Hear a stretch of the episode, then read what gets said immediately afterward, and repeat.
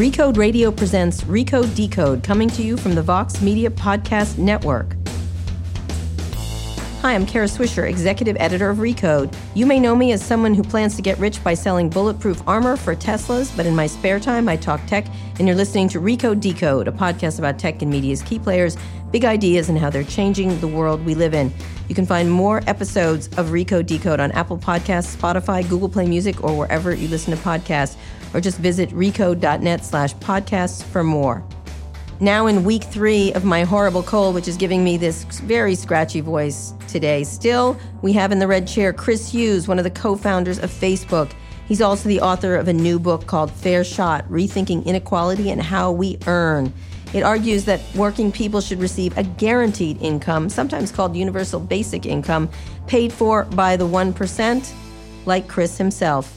Chris, welcome to Recode Decode. Thanks for having me. So tell me about, let me go into your background first, because this is a big topic. And the joke I made at the top about bulletproof your Teslas was from a quote that Robert Reich just gave at an event where he said, you're either going to have to do something like universal basic income or to the rich, or you're going to have to pay to bulletproof your Teslas, you know, so we'll get into a really bad situation of haves and have-nots, like Brazil or some countries where the rich have to insulate themselves using security, or South Africa or somewhere else. So I wanted to explain that. It's not a joke, but it's a very serious issue.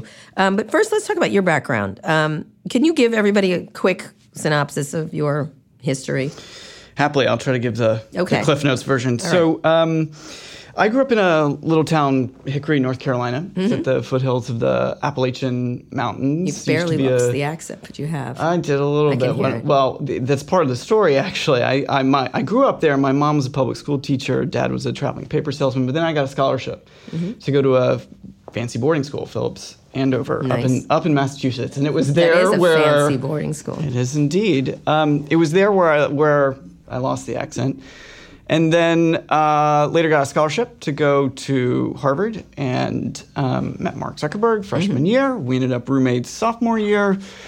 Started Facebook in February of 2004. The rocket ship took off, and my life changed pretty dramatically. And so I ended up wanting to write the book in order to partially tell my story and be clear that the financial reward that I got from 3 years' worth of work at Facebook was entirely disproportionate to the time and effort put in, but to also make the case that my story, which is nothing but, you know, the only thing we can call it is a lucky break, is unfortunately not that uncommon in the economy today, that a small group of people, I might be extreme, but I don't think my case is actually that unusual. A small group of people are getting very, very, very wealthy while everybody else is struggling to make ends meet. Extremely wealthy in some cases. So you, what did you do after Facebook? You left relatively early.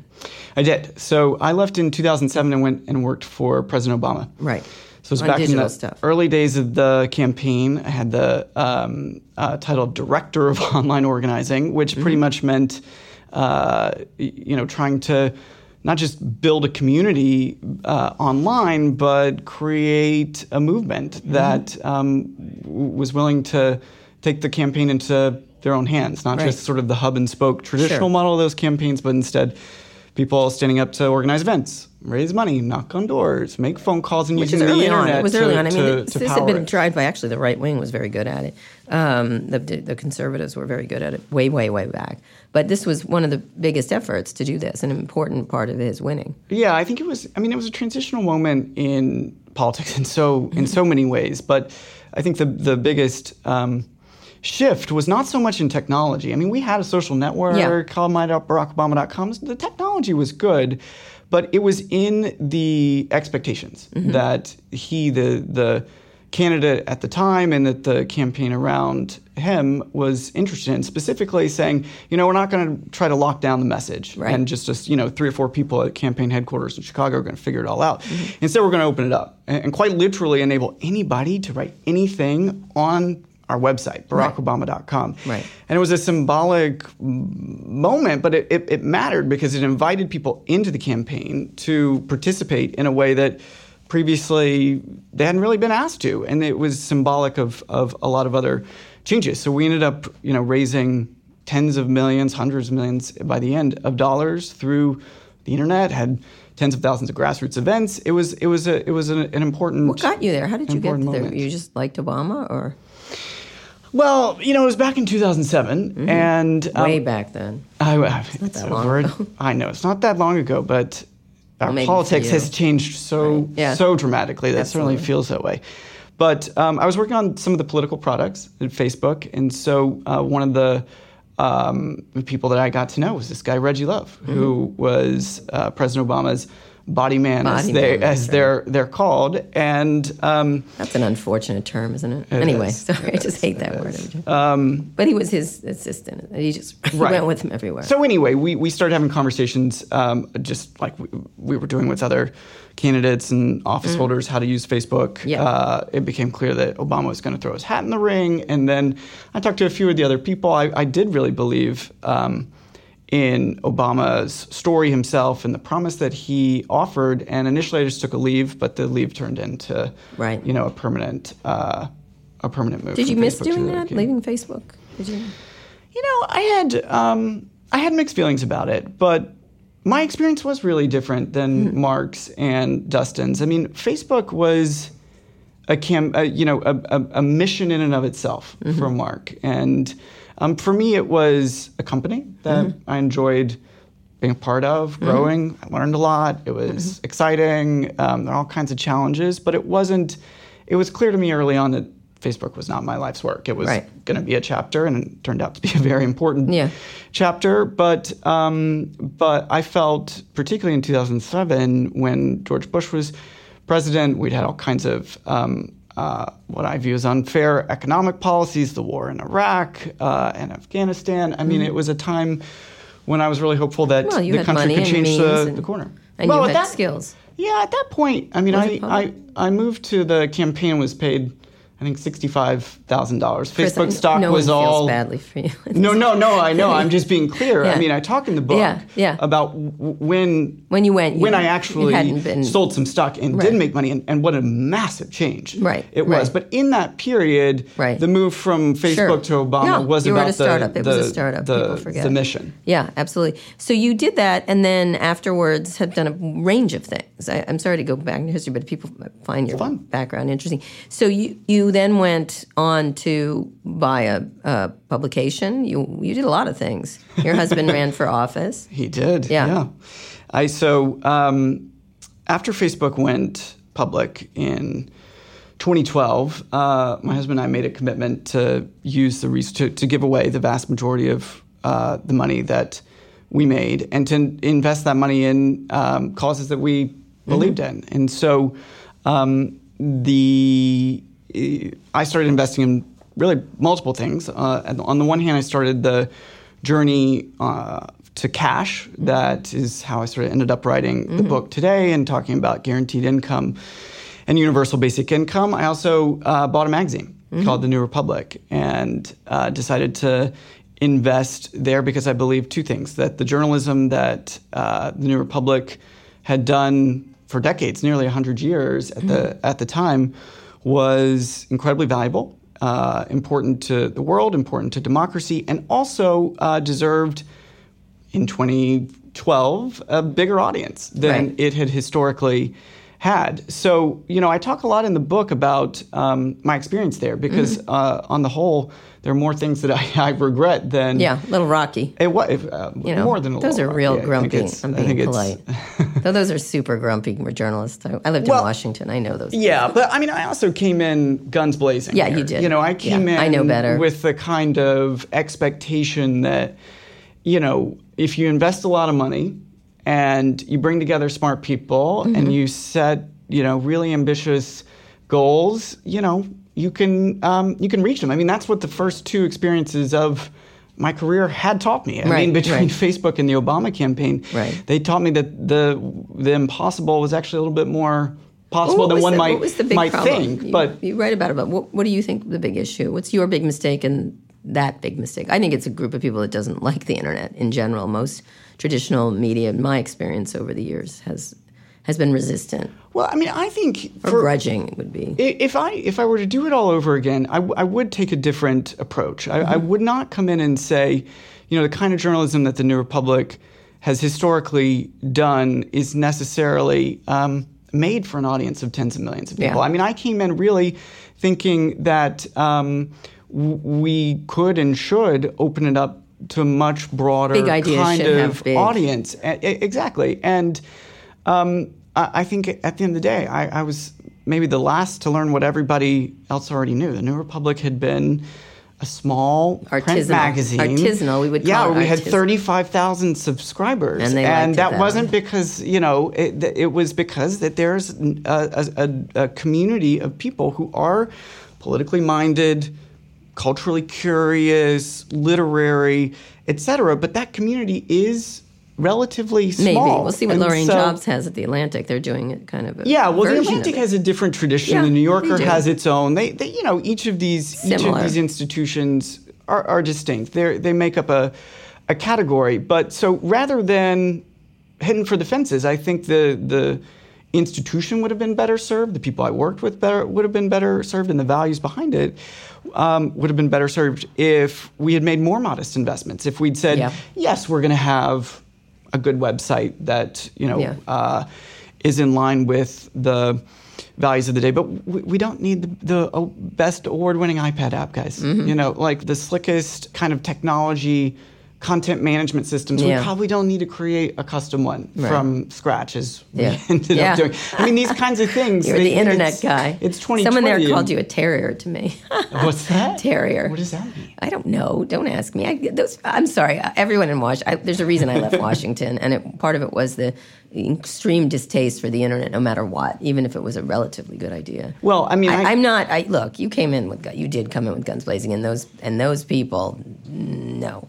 I mean, when I was like, no, Chris, stop. These are not it's like when Piero Midyar went into Intercept at the first. I was like, whoa, they're real grumpy over there. But it's, you know, it's like Lorraine Jobs is making investments. There's all kinds of internet people making, you know, Jeff Bezos, the Washington Post, seems to have done a very good job of Absolutely. That. So there's... I do, but just one last point on that. I do think it's important, though, to recognize that the kind of journalism that all of these institutions do is really a public good. Absolutely. And this idea that the market, we have to find, you know, robust, for-profit, kind of sustainable models for this journalism. Maybe we will. Yeah. There's a scenario where we don't. Right. And that doesn't mean that it's not important to support it. Well, you have ProPublica. Exactly. Yeah. You do have ProPublica and, you know, Texas Tribune. You have you have rich people backing these things. Exactly. And when I started, I you know, I see you sort of rolling the eyes a little bit. My initial response was a kind of skepticism. Is that really sustainable? But on the other side of my experience, I think that is in many ways the story of a lot of the high-quality media in the country. I mean, the New Republic had not really ever turned a profit. It was technically a company, but it was really, I mean, I have a line in the book. It was a cause dressed up as a company. Yeah. It was, and I think we culturally need to get a little bit more used to the fact that even if Jeff was losing an immense amount of money at the Washington Post, I still think that the journalism is important to. Yeah, well, you know, it's interesting because we'll get to that because you're talking about rich people paying for something like universal basic income, too. There is a duty of public service, and maybe that's the way it's going to be paid for, and everyone should stop belly aching over it. You're right. You know what I mean, on some level. So what's your relationship there now? None, or you sold No, I sold the magazine to Wynne McCormick in 2016. And well, that's a name of a person who should own the New Republic, sorry. Wynne McCormick. It's a perfect name. You have a good name, but it's not as good as Wynne McCormick. Not quite as austere, I guess. Yes, yeah. So, and you have had nothing to do. Do you imagine going into other journalism type things? I mean, you had an interest. And my interest is still real. I'm focused on specifically income inequality. I have come to believe that where the most opportunity lies is in making the case for cash and specifically for guaranteed income for Americans who are struggling to make ends meet. So that's what I'm most... well, we're going to talk about that in the next section. I just want to finish up with you. And then your husband ran for office. You go from one thing to... He didn't win. Right? Well, that was him. That wasn't me. Yes, but you're involved in it. It turns out we are married. We are married. So, and didn't win. Is he going to run again? Or is that... I don't think so. He's focused on something called Stand Up America, which is an organization that... tries to channel a resistance to Trump's agenda. I mean, there's, quite the understatement that the energy that the resistance has cultivated over the past few years is in need of organization. So what they do is connect the dots. And on Facebook, on Twitter, across email, text message, I mean, you name it, it's trying to, make sure people are aware of what's happening, particularly when it comes to the Russia investigation, but across the board, and then translate that enthusiasm and energy into boots on the ground, door knocks, and eventually, hopefully, into electoral votes. I just had an interesting interview with Cory Booker, and I'm going to be talking to Chuck Schumer later today. But I think votes would be the thing that everyone needs to focus on, and how to get people to actually step out and vote. That's pretty much it. Absolutely. An understatement of how difficult that is. But it's the only thing that's going to change anything. So then you move to this book. And what got you interested in the income inequality? A lot of people out here, Sam Altman's interested. There's an experiment in Oakland. I think there's one in Sweden. They're all over. We have one in Stockton. Stockton, California. So talk about that. Your group has one. Your what? So my interest in the guaranteed income actually started around 2012. Okay. And I came in through the international door to start. Mm-hmm. So, my husband and I came into this immense amount of wealth. We made this commitment to give it all away. And so the first kind of... You could have done a lot of things. You could have done a lot of, family foundations. The first kind of question is what's the most effective thing that you can do? Right. And so seems like an easy question. It's actually an incredibly complex one. And so we went on a journey, and I have a chapter in the book that narrates a piece of it, to think about where are we going to, get the most bang for the buck? How can we help people in the way that is the most effective? And particularly from an international perspective, I looked at a lot of different things and ended up finding Michael Fay and Paul Niehaus, the two co-founders of an organization called Give Directly, and made first gift of $100,000, which was, literally texted to people living on less than $1 a day in Kenya.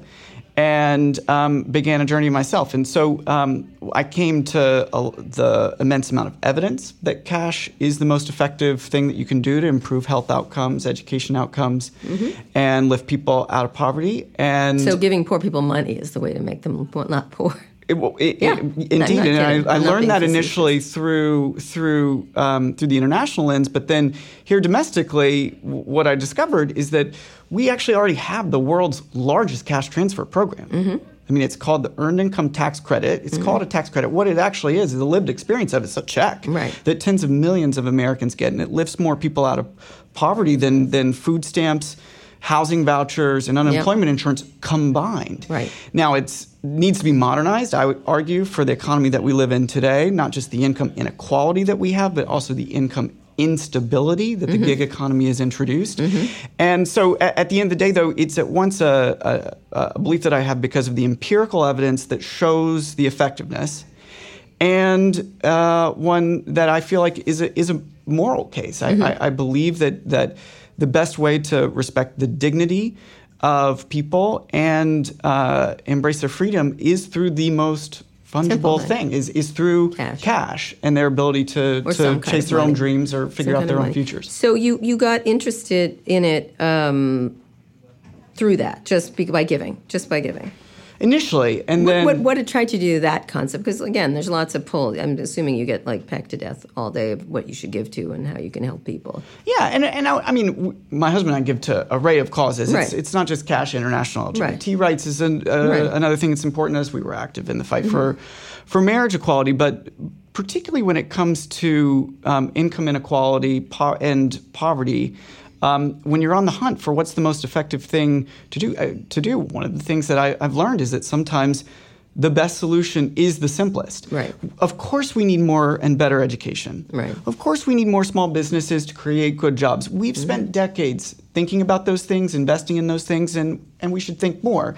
However, sometimes we overlook the most powerful tool, the most powerful weapon in the arsenal, and in many ways the simplest. And I think cash can be that. So my hope, though, is to take the conversation a little bit out of speculating about whether robots are going to take all the jobs in 2040 and yes. driverless cars, and situated in the here and now. Yeah. Because income inequality has not been as bad as it is today since 1929. Wow, that's amazing. Since the year the Great Depression began. I mean, the top 0.1%, not 1%, the top 0.1% owns as much wealth as the bottom 90%. Right. Combined. Right. And so anybody who says, well, that's just the way the economy works, no, we have chosen the rules that structure this economy, and we have the power to choose different ones. Right. And I think a guaranteed income should be at the center. All right, we're going to talk about that more because it's loaded with so many different things, politics, with everything else. When we get back, we're here with Chris Hughes. He is one of the co-founders of Facebook, but his new book is called Fair Shot, Rethinking Inequality and How We Earn It. We're going to talk more about that and other issues when we get back. This episode is brought to you by MParticle, the customer data platform for every screen. And I'm here with co-founder and CEO Michael Katz. We know that people are using mobile to research and transact more than ever before, which we've talked about. What's the future of mobile commerce, and how does MParticle help its retailer customers like Overstock, Lilly Pulitzer, and Jet.com? So the classic notion of a person moving through the funnel is fundamentally broken. People may start researching a company's product on their laptop, subscribe to that brand's email newsletter a few days later, get an email which they open on their phone, download the app, and complete the purchase. You know, so right there, just trying to map the customer journey, you need to capture data from 4 or 5 systems. So brands need to create consistent and personalized experiences across all these devices and systems. And so it starts with having a data platform that was built to ingest data from anywhere, create a unified view of the customer, and then in real time sync that data out to all the various marketing and analytics tools that the company may use in order to create these experiences. So people are doing very different things all the time. Absolutely. To be dynamic as they are using all these devices. For sure. Thank you, Mike Katz of MParticle. Where can we learn more about what you're doing? Go to www.mparticle.com or follow us on Twitter at mparticles with an S. Ah, thank you so much. Thanks. I'd also like to tell you about one of our other podcasts, Recode Media with Peter Kafka. Peter, who'd you talk to this week? Hey, Kara. I talked to Jason Blum last week at South by Southwest. You should have been there. I know you were at South by Southwest yourself and very busy, so you missed out. So you can listen to this episode. It's an awesome conversation. He's one of the most interesting people I've ever really talked to. He's a really interesting Hollywood producer who made Get Out, all the Purge movies, a million horror movies. He makes them cheap. He makes them profitable. And it's interesting that no one else has done that, which is something we talked about at length. And we also talked about what it's like to be up for an Oscar and to not win an Oscar. You will enjoy listening to this for free. Sounds great, Peter. You can find Recode Media on Apple Podcasts, Spotify, Google Play Music, or wherever you listen to your podcasts. We're here in the red chair with Chris Hughes, one of the co-founders of Facebook, but he's talking about income inequality because of his new book, Fair Shot, Rethinking Inequality and How We Earn It. We just talked about his background and how he got to this topic. Let's talk some more about that because there's so many things hanging off of income inequality. There's all kinds of efforts. Talk about first about your efforts that you're doing in Stockton. How do you approach it? Because, again, there's lots of different thoughts about this. And some people think it's, you know, I met someone the other day call it communism. Like, you know what I mean? Like, okay, yeah, kind of. I think of it as capitalism with much better guardrails. Okay. But, so the group that I co-run is called the Economic Security Project. And what we're trying to do is convene a bigger, broader conversation about how guaranteed income can work in America. Right. A lot of people are interested in UBI, how might this actually evolve? And there are a lot of people who want to think about, you know, what we can do in the next 3 years. What can we do in the next 5 years? So it's a shorter time horizon than... This is to solve inequality problems right now versus possible job loss. We'll get to that. Exactly. And so what we do is we convene a network of academics, policymakers, technologists, artists, all of who are talking about how do we attack this. And as part of that, we move money. And so one of the things that we've done is work to support Mayor Michael Tubbs, who is the mayor of Stockton, California, for... Those of your listeners who don't know, he's 27 years old. He's the youngest mayor of a major American city. He's African-American from a city that is incredibly diverse. He's the first African-American mayor there in generations. And he is committed to exploring how guaranteed income can work. mm-hmm. for Stocktonians in the here and now. This is beyond payments from the government. Specifically, what we're doing is supporting a demonstration of the idea that will provide an income floor to some members of the Stockton community. The community itself will decide who exactly, how much money, the duration, et cetera. Community meetings are beginning this summer, and disbursements are likely to begin in the fall. What is it generalized? I know that the community is deciding this, but there are standards right now growing. Yeah, I mean, one place to begin, a lot of people talk about is $1,000 a month. Mm-hmm. Others talk about more, in the book I call for $500 a month, mm-hmm. making the case that modest amounts of money can really have outsized impacts and go even mm-hmm. further. So the idea, though, is to invite more people into the conversation and move us out of just the realm of theory, might this mm-hmm. be a good idea? Right. Into the practical, the here and now. And we have lots of research already from up in Alaska where they have a small guaranteed income, from the Earned Income Tax Credit. The Cherokee in North Carolina have a guaranteed income, mm-hmm. and not to mention the international stuff.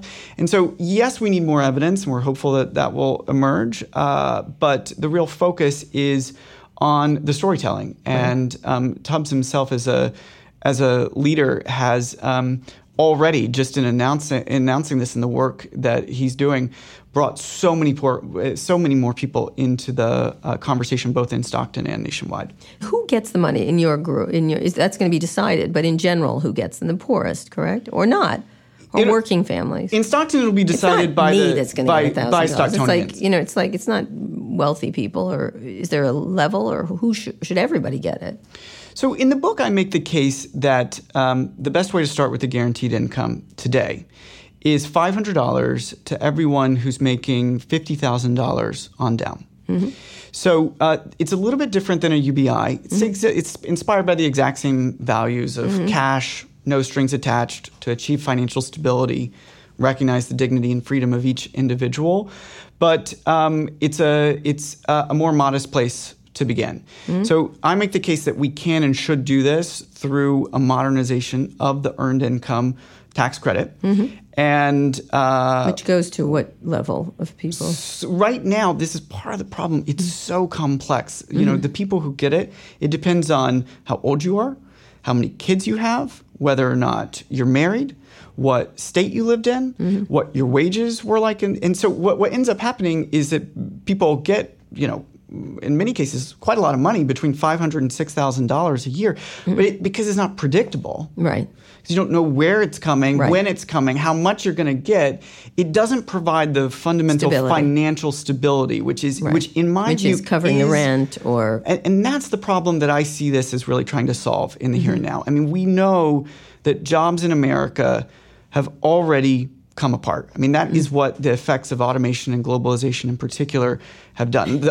All the jobs in the past 10 years that we've created, 94% of them are part-time, contract, temporary, mm-hmm. seasonal. They're the kinds of things that, unemployment is near a record low, but the jobs that are out there are not providing the kind of, 40 hours a week benefits, sick leave, and it's going to get worse. Yeah. Retirement benefits, and it's very likely to get worse. And then the elimination of some jobs with some of these technologies you're talking about, especially around automation, especially around self-driving. We don't know. That's the threat that looms, right? Yeah. And that's, lots of people have predictions, mm-hmm. But in some sense, my argument is we don't know exactly where the future is going to go, and we can have and should have a conversation about where it might lead, but we already know quite a lot about what's already happening mm-hmm. to jobs, and we need a guaranteed income to stabilize the right. lives of Americans who are working hard. If you're someone that's arguing against it, what is your argument against it? If you're... the arguments I hear most often is... what's the best one that you'd make if you were against it? Well, the one where you go, that's a good point. The one that comes up the most often is education, mm-hmm. Particularly in, personal context for me. It's like, people say, well, you came from... middle-class family, small-town North Carolina, you got a great education, and you did super well for yourself. Isn't that just what we need? You drug yourself up in your modest background, right? That's the argument mm-hmm. that a lot of people make. And, on the one hand, of course we need better education.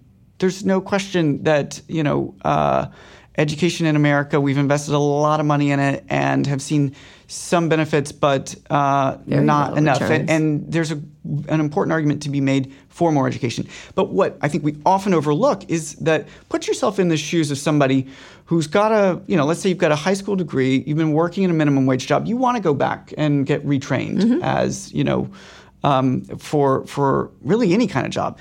Right now we say, well, clearly we just need more educational opportunities. So that person, though, I'll use a specific example. I was in Ohio last summer talking to people who were specifically in this position. They were working in minimum wage jobs. They wanted to get kinds of retraining. So you begin the conversation like, okay, well, why aren't you doing that? So first off, where are you going to go? Community college. Close to community college, 45 minutes away. You got to pay for the gas to get there. And the tuition, it costs $8,000. Well, you can get financial aid. It's going to cost you $1,000. So mind you, as the backdrop, none of these people have savings. You know, half of Americans can't find $400 in the case of emergency. So just from the beginning, you got to find $1,000 to pay for the education. Now from there, if you've got kids, you've got to figure out childcare. How are you going to pay for that when you're at school? Then if you're working in a job, already, you've got to make up for the lost hours and lost wages that you're not going to have when you're already living on the brink. How are you going to do that? And then, even assuming you can figure out all of those things, then when you show up for your class at 8 p.m., there's an immense amount of evidence that shows if you've already been working a full-time day, you're exhausted. And the likelihood of you being successful in that is quite low. So my view is, of course, we need more education, but let's not overlook the power that cash has to open up the opportunities to be able to take advantage of the educational opportunities we've created. What about the current push by the Trump administration of, you know, these are lazy people and they have to work for their money? I mean, I think that's preposterous. Not only does that not... It's out there. Well, it's it's a cynical argument that people make. And it's cruelty from this administration. It's cruel. It's flat out cruel. Nothing. Yeah, absolutely. And I think it's premised on perpetuating a myth. And specifically, it's this myth of the welfare queen, which, you know, was authored by none other than Ronald Reagan, but is still permeating. In the Reagan era. Yeah, let's give credit to Lee Atwater, who is died, but frankly deserves a lot of degradation for that. It's a myth that has been really, really problematic and really destructive. It's racialized in the sense that it conjures up this kind of idea of people who just hang out and live on the dole. Now, of course, the evidence doesn't show that. If you look at labor force participation rates for African American women, for instance, and you compare those to white men, guess which group works more? African American women. So the data shows that is not true, and when you get out there and talk to working people, it doesn't take much to actually see that that's not true. But it's a cynical kind of story that it's in the interest of a lot of people in power to continue to. But that's what they're pushing right now around all kinds of things, is that you have to work to get welfare. You have to demonstrate that you can't. So it is never leaving our society, this concept. I'm hopeful that the lazy poor. I'm hopeful that we can turn a corner. It's not going to leave. It's not going to evaporate tomorrow. I don't want to overstate the case here, but I do think that there is a generational shift that's happening. That and specifically, if we can broaden the definition of work that we use to really recognize what work is. I mean, it's sort of work similar to what happened with marriage. In the marriage fight, for LGBT people for a very long time, there was an argument about legalizing same-sex marriage as if it was like another kind of marriage, this thing that's over here that's different. And then when the movement shifted and started making the case that no, marriage, what is marriage fundamentally about? It's fundamentally about love and commitment. And love is love and marriage is marriage. And we need to make sure that the definition of marriage matches love and matches the time that we live in.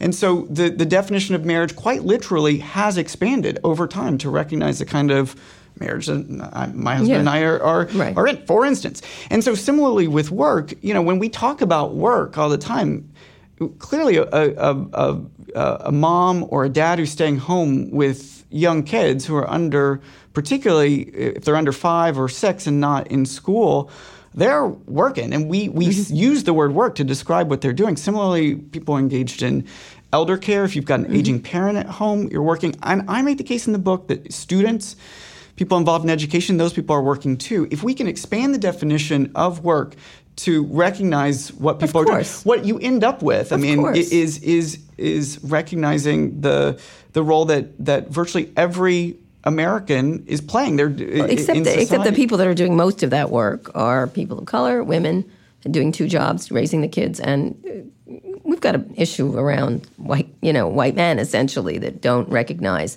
that this is work. And they've been historically excluded. Like right now, I was in Jackson, Mississippi 3 weeks ago, meeting with a lot of young African American moms who lived in public housing. Right. And right now, many of them, were, in fact, all of them were sufficiently poor that they needed the safety net kinds of benefits. Right now, our safety net says, what you're doing at home, taking care of your kids, no, that doesn't count. Mm-hmm. You got to go over to Burger King and get a $7 an hour job. And mind you, for every, $7 that they make, they're docked about $4 or $5 of government benefits that get reduced. So their actual per hour earnings become quite small in order to qualify for a whole host of benefits, because that's real work. Mm-hmm. But the work that you're doing at home doesn't count. Well, there are those who say you shouldn't have kids. It goes on. It's a deeply ingrained racism and I think it has. And I think it has to change. And I think we have to start somewhere. It's not. This is going to be a long-term kind of fight because it does tap into big cultural questions. So again, I don't want to overstate that.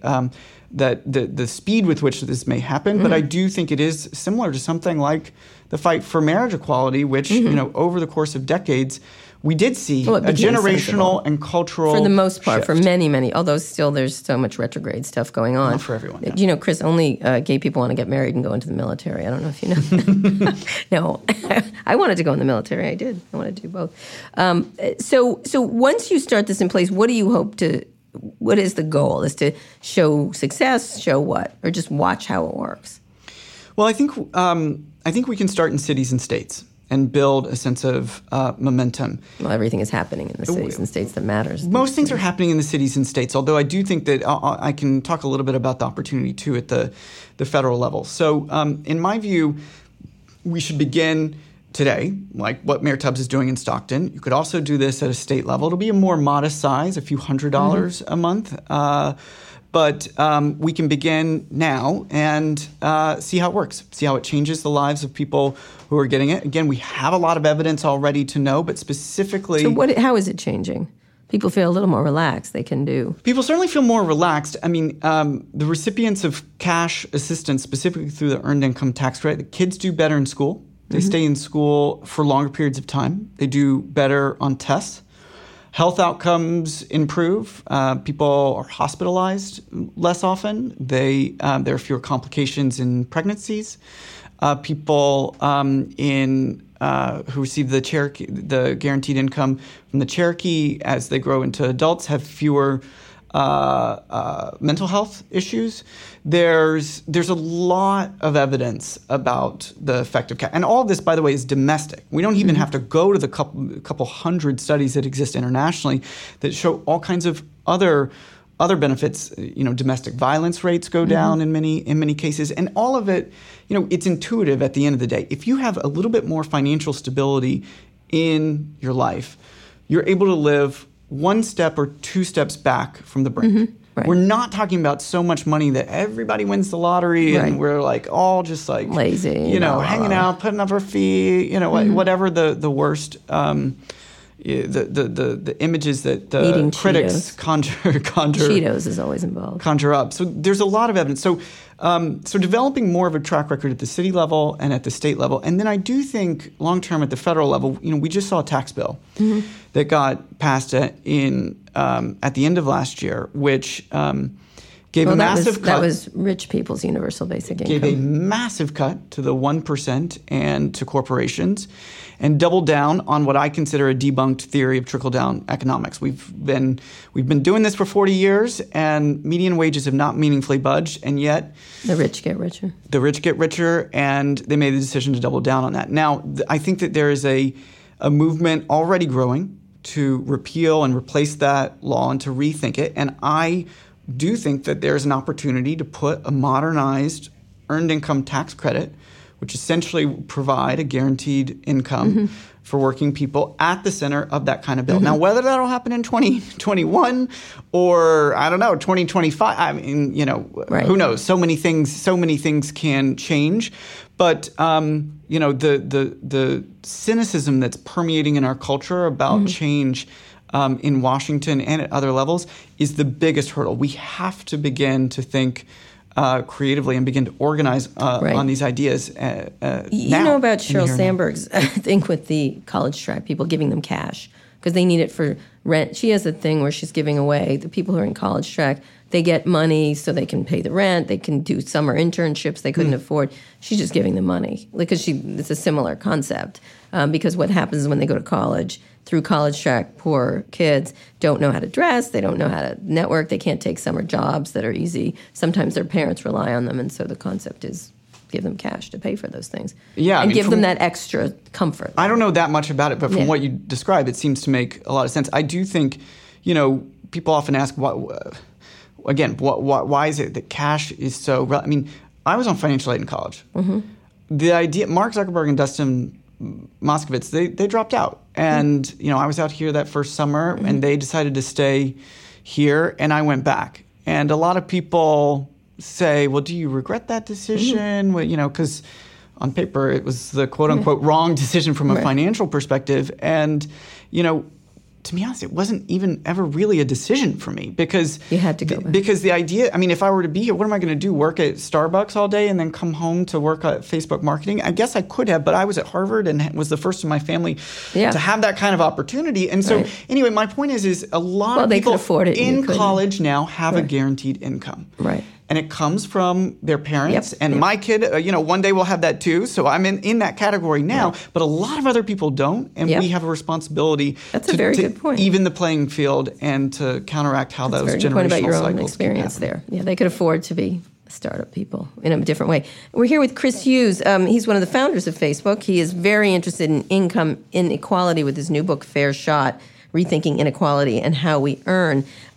Changing workplace, you know, are you worried about what, you know, you're one of you've benefited from technology financially and have been part of the technology sector for part of your life. Are you worried about job loss or things like that? Because that could even stress this system even more. I am. You know, a lot of people are convinced that artificial intelligence is going to create mass technical unemployment. I talk to a lot of automation. There's a whole bunch of it. It's automation. It's artificial intelligence. Exactly. It's a robotics combination. Exactly. It's a combination of multiple trends. You know, there are a lot of economists who think that's crazy.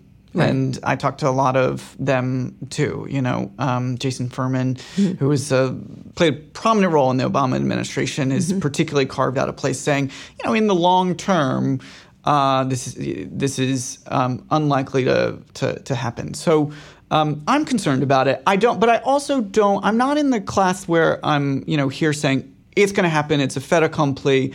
It's a done deal. It may or it may not. But what I do think the trends are very clear about is the increasing fragmentation of jobs already. And it's the gig economy that is indicative of that, the Lyft drivers and Uber drivers. But it's also the worker at Starbucks who can only get 25 hours and who doesn't know next week if she'll get 10 or 40. Yep. And, you know, or when. The idea that you need to be able to plan, you know, planning is made very, very difficult. I mean, so you're constantly stressed. If you don't know you're going to be able to make rent, you have a job, you have some hours, but if you're not going to get enough, then you're constantly living on the brink of instability. So I worry about the wholesale job loss, absolutely, but I'm also personally really intent on making clear that you know, wherever you fall on whether or not that's the future or not the future,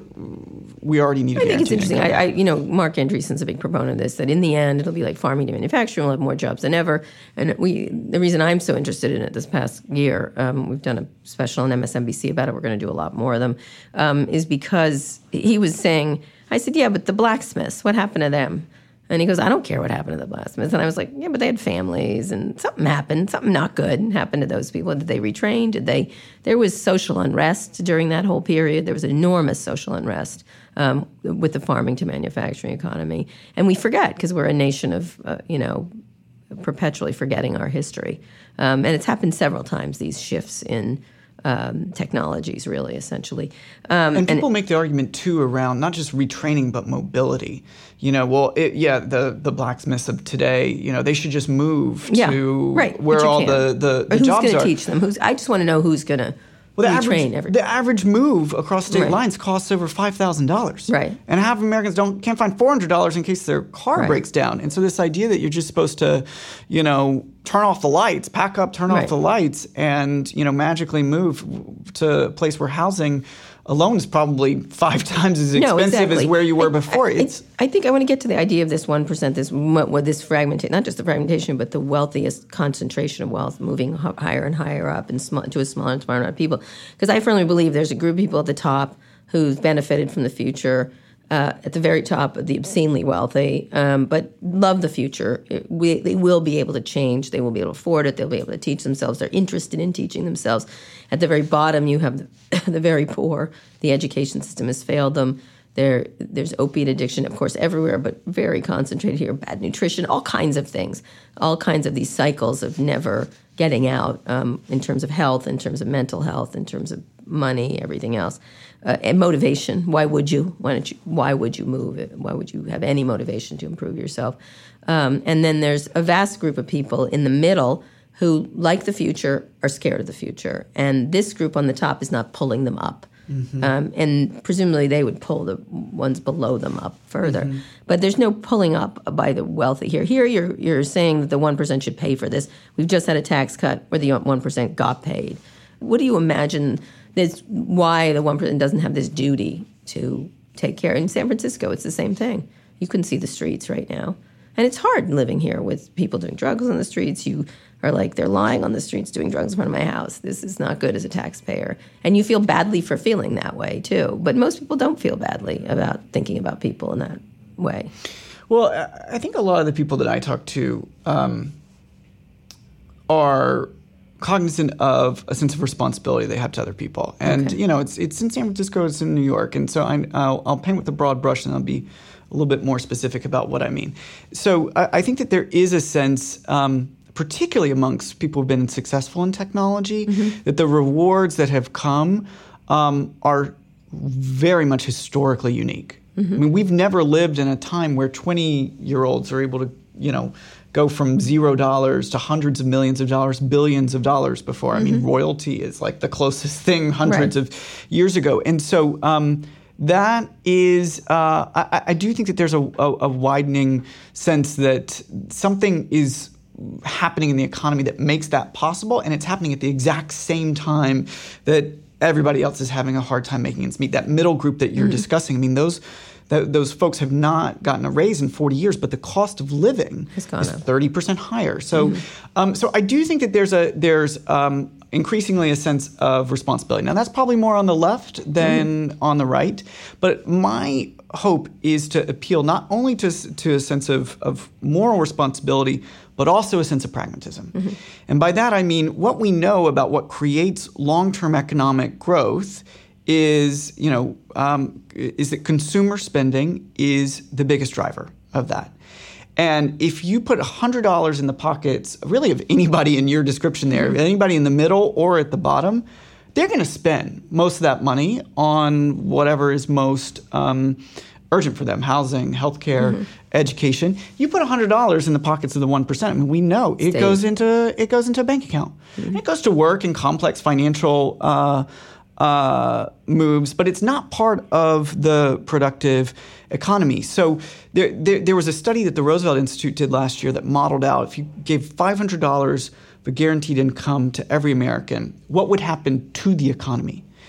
And the model shows that over the next 8 years, GDP would grow by 7%. Mm-hmm. 7%, which is... based on just that amount. Based just on that amount. And so my argument is that I think in the long run, a guaranteed income is good for everyone, certainly for the middle class and the poor who need the funds the most, but it should also be good for the wealthy as well, because it creates a kind of broad-based economic growth. So just specifically to talk about the pay-for a moment, I think tax rates on income of $250,000 and higher should come into line with their historical average of 50%. Mm-hmm.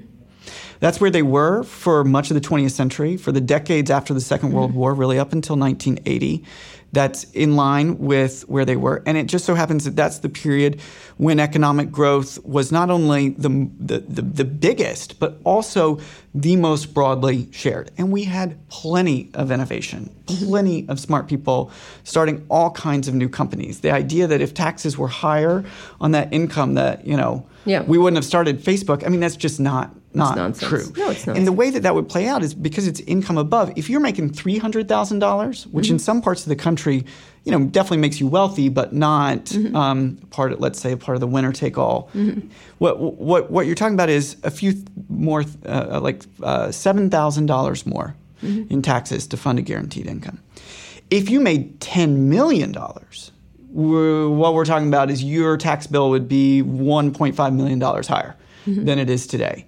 And it is my view that is more in line with where our finances should be. And we can and should ask the members of that 1% to be footing the bill to make sure that everybody else can enjoy the economic opportunity that they can deserve. But you're with a group of people in tech who talk about that. But, I deal with a lot of people from Wall Street and stuff like that. And I am always astounded by the continued greed of incredibly wealthy people.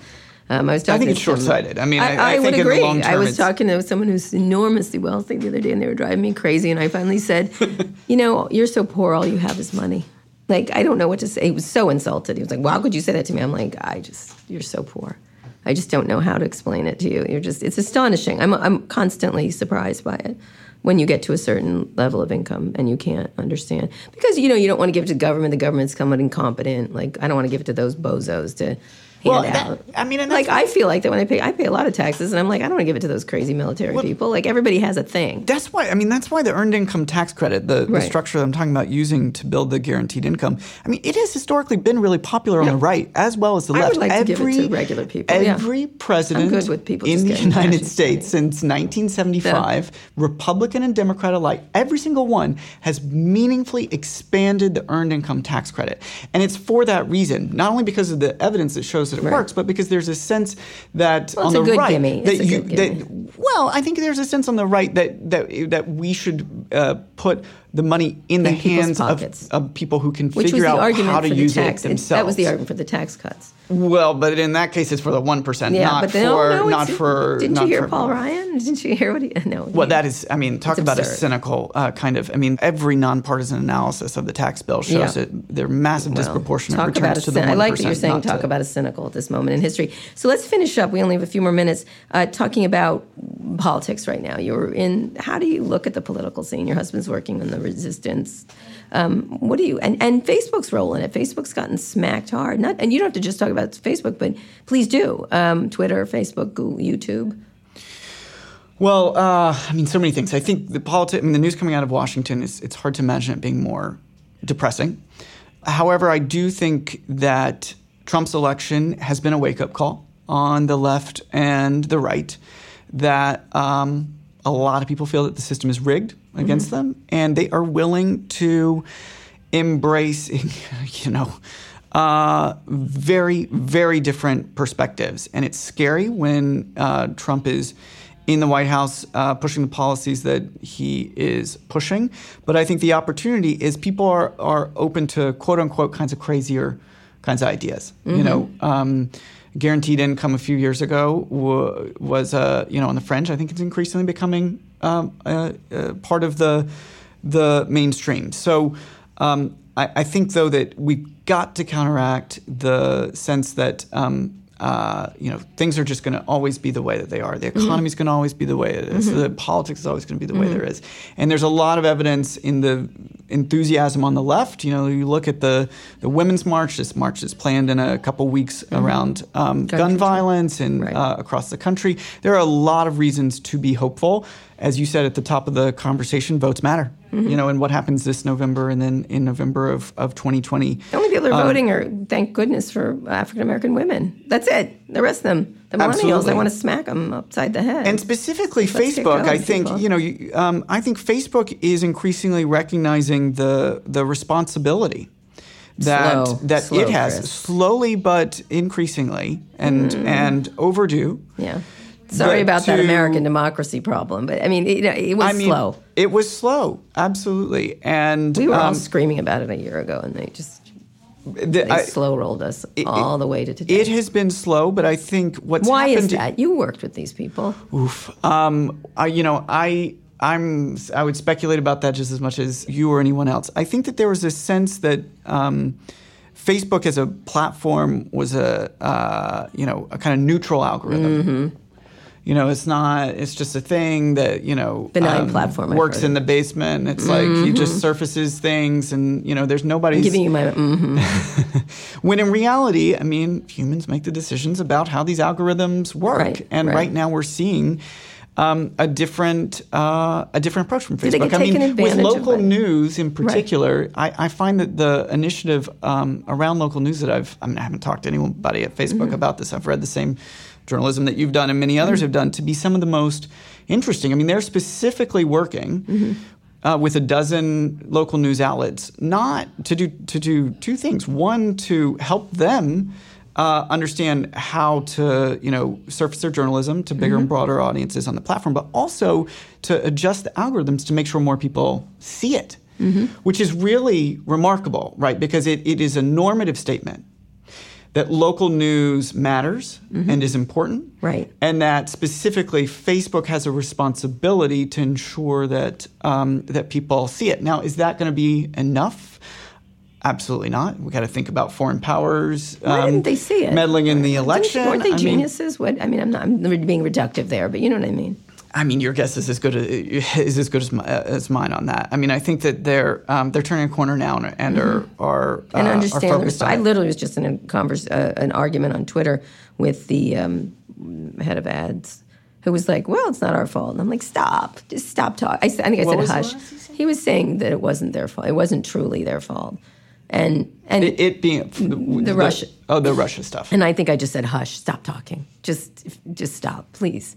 Yeah, I think it's pretty clear. You have a responsibility to make sure foreign powers don't, don't hack our elections. And the problem is, okay, well, how do you define hack? But propagating fake news on a platform to support one candidate over another is a problem. Well, the thing is, they to their defense, it's a company, not a government, fighting a government.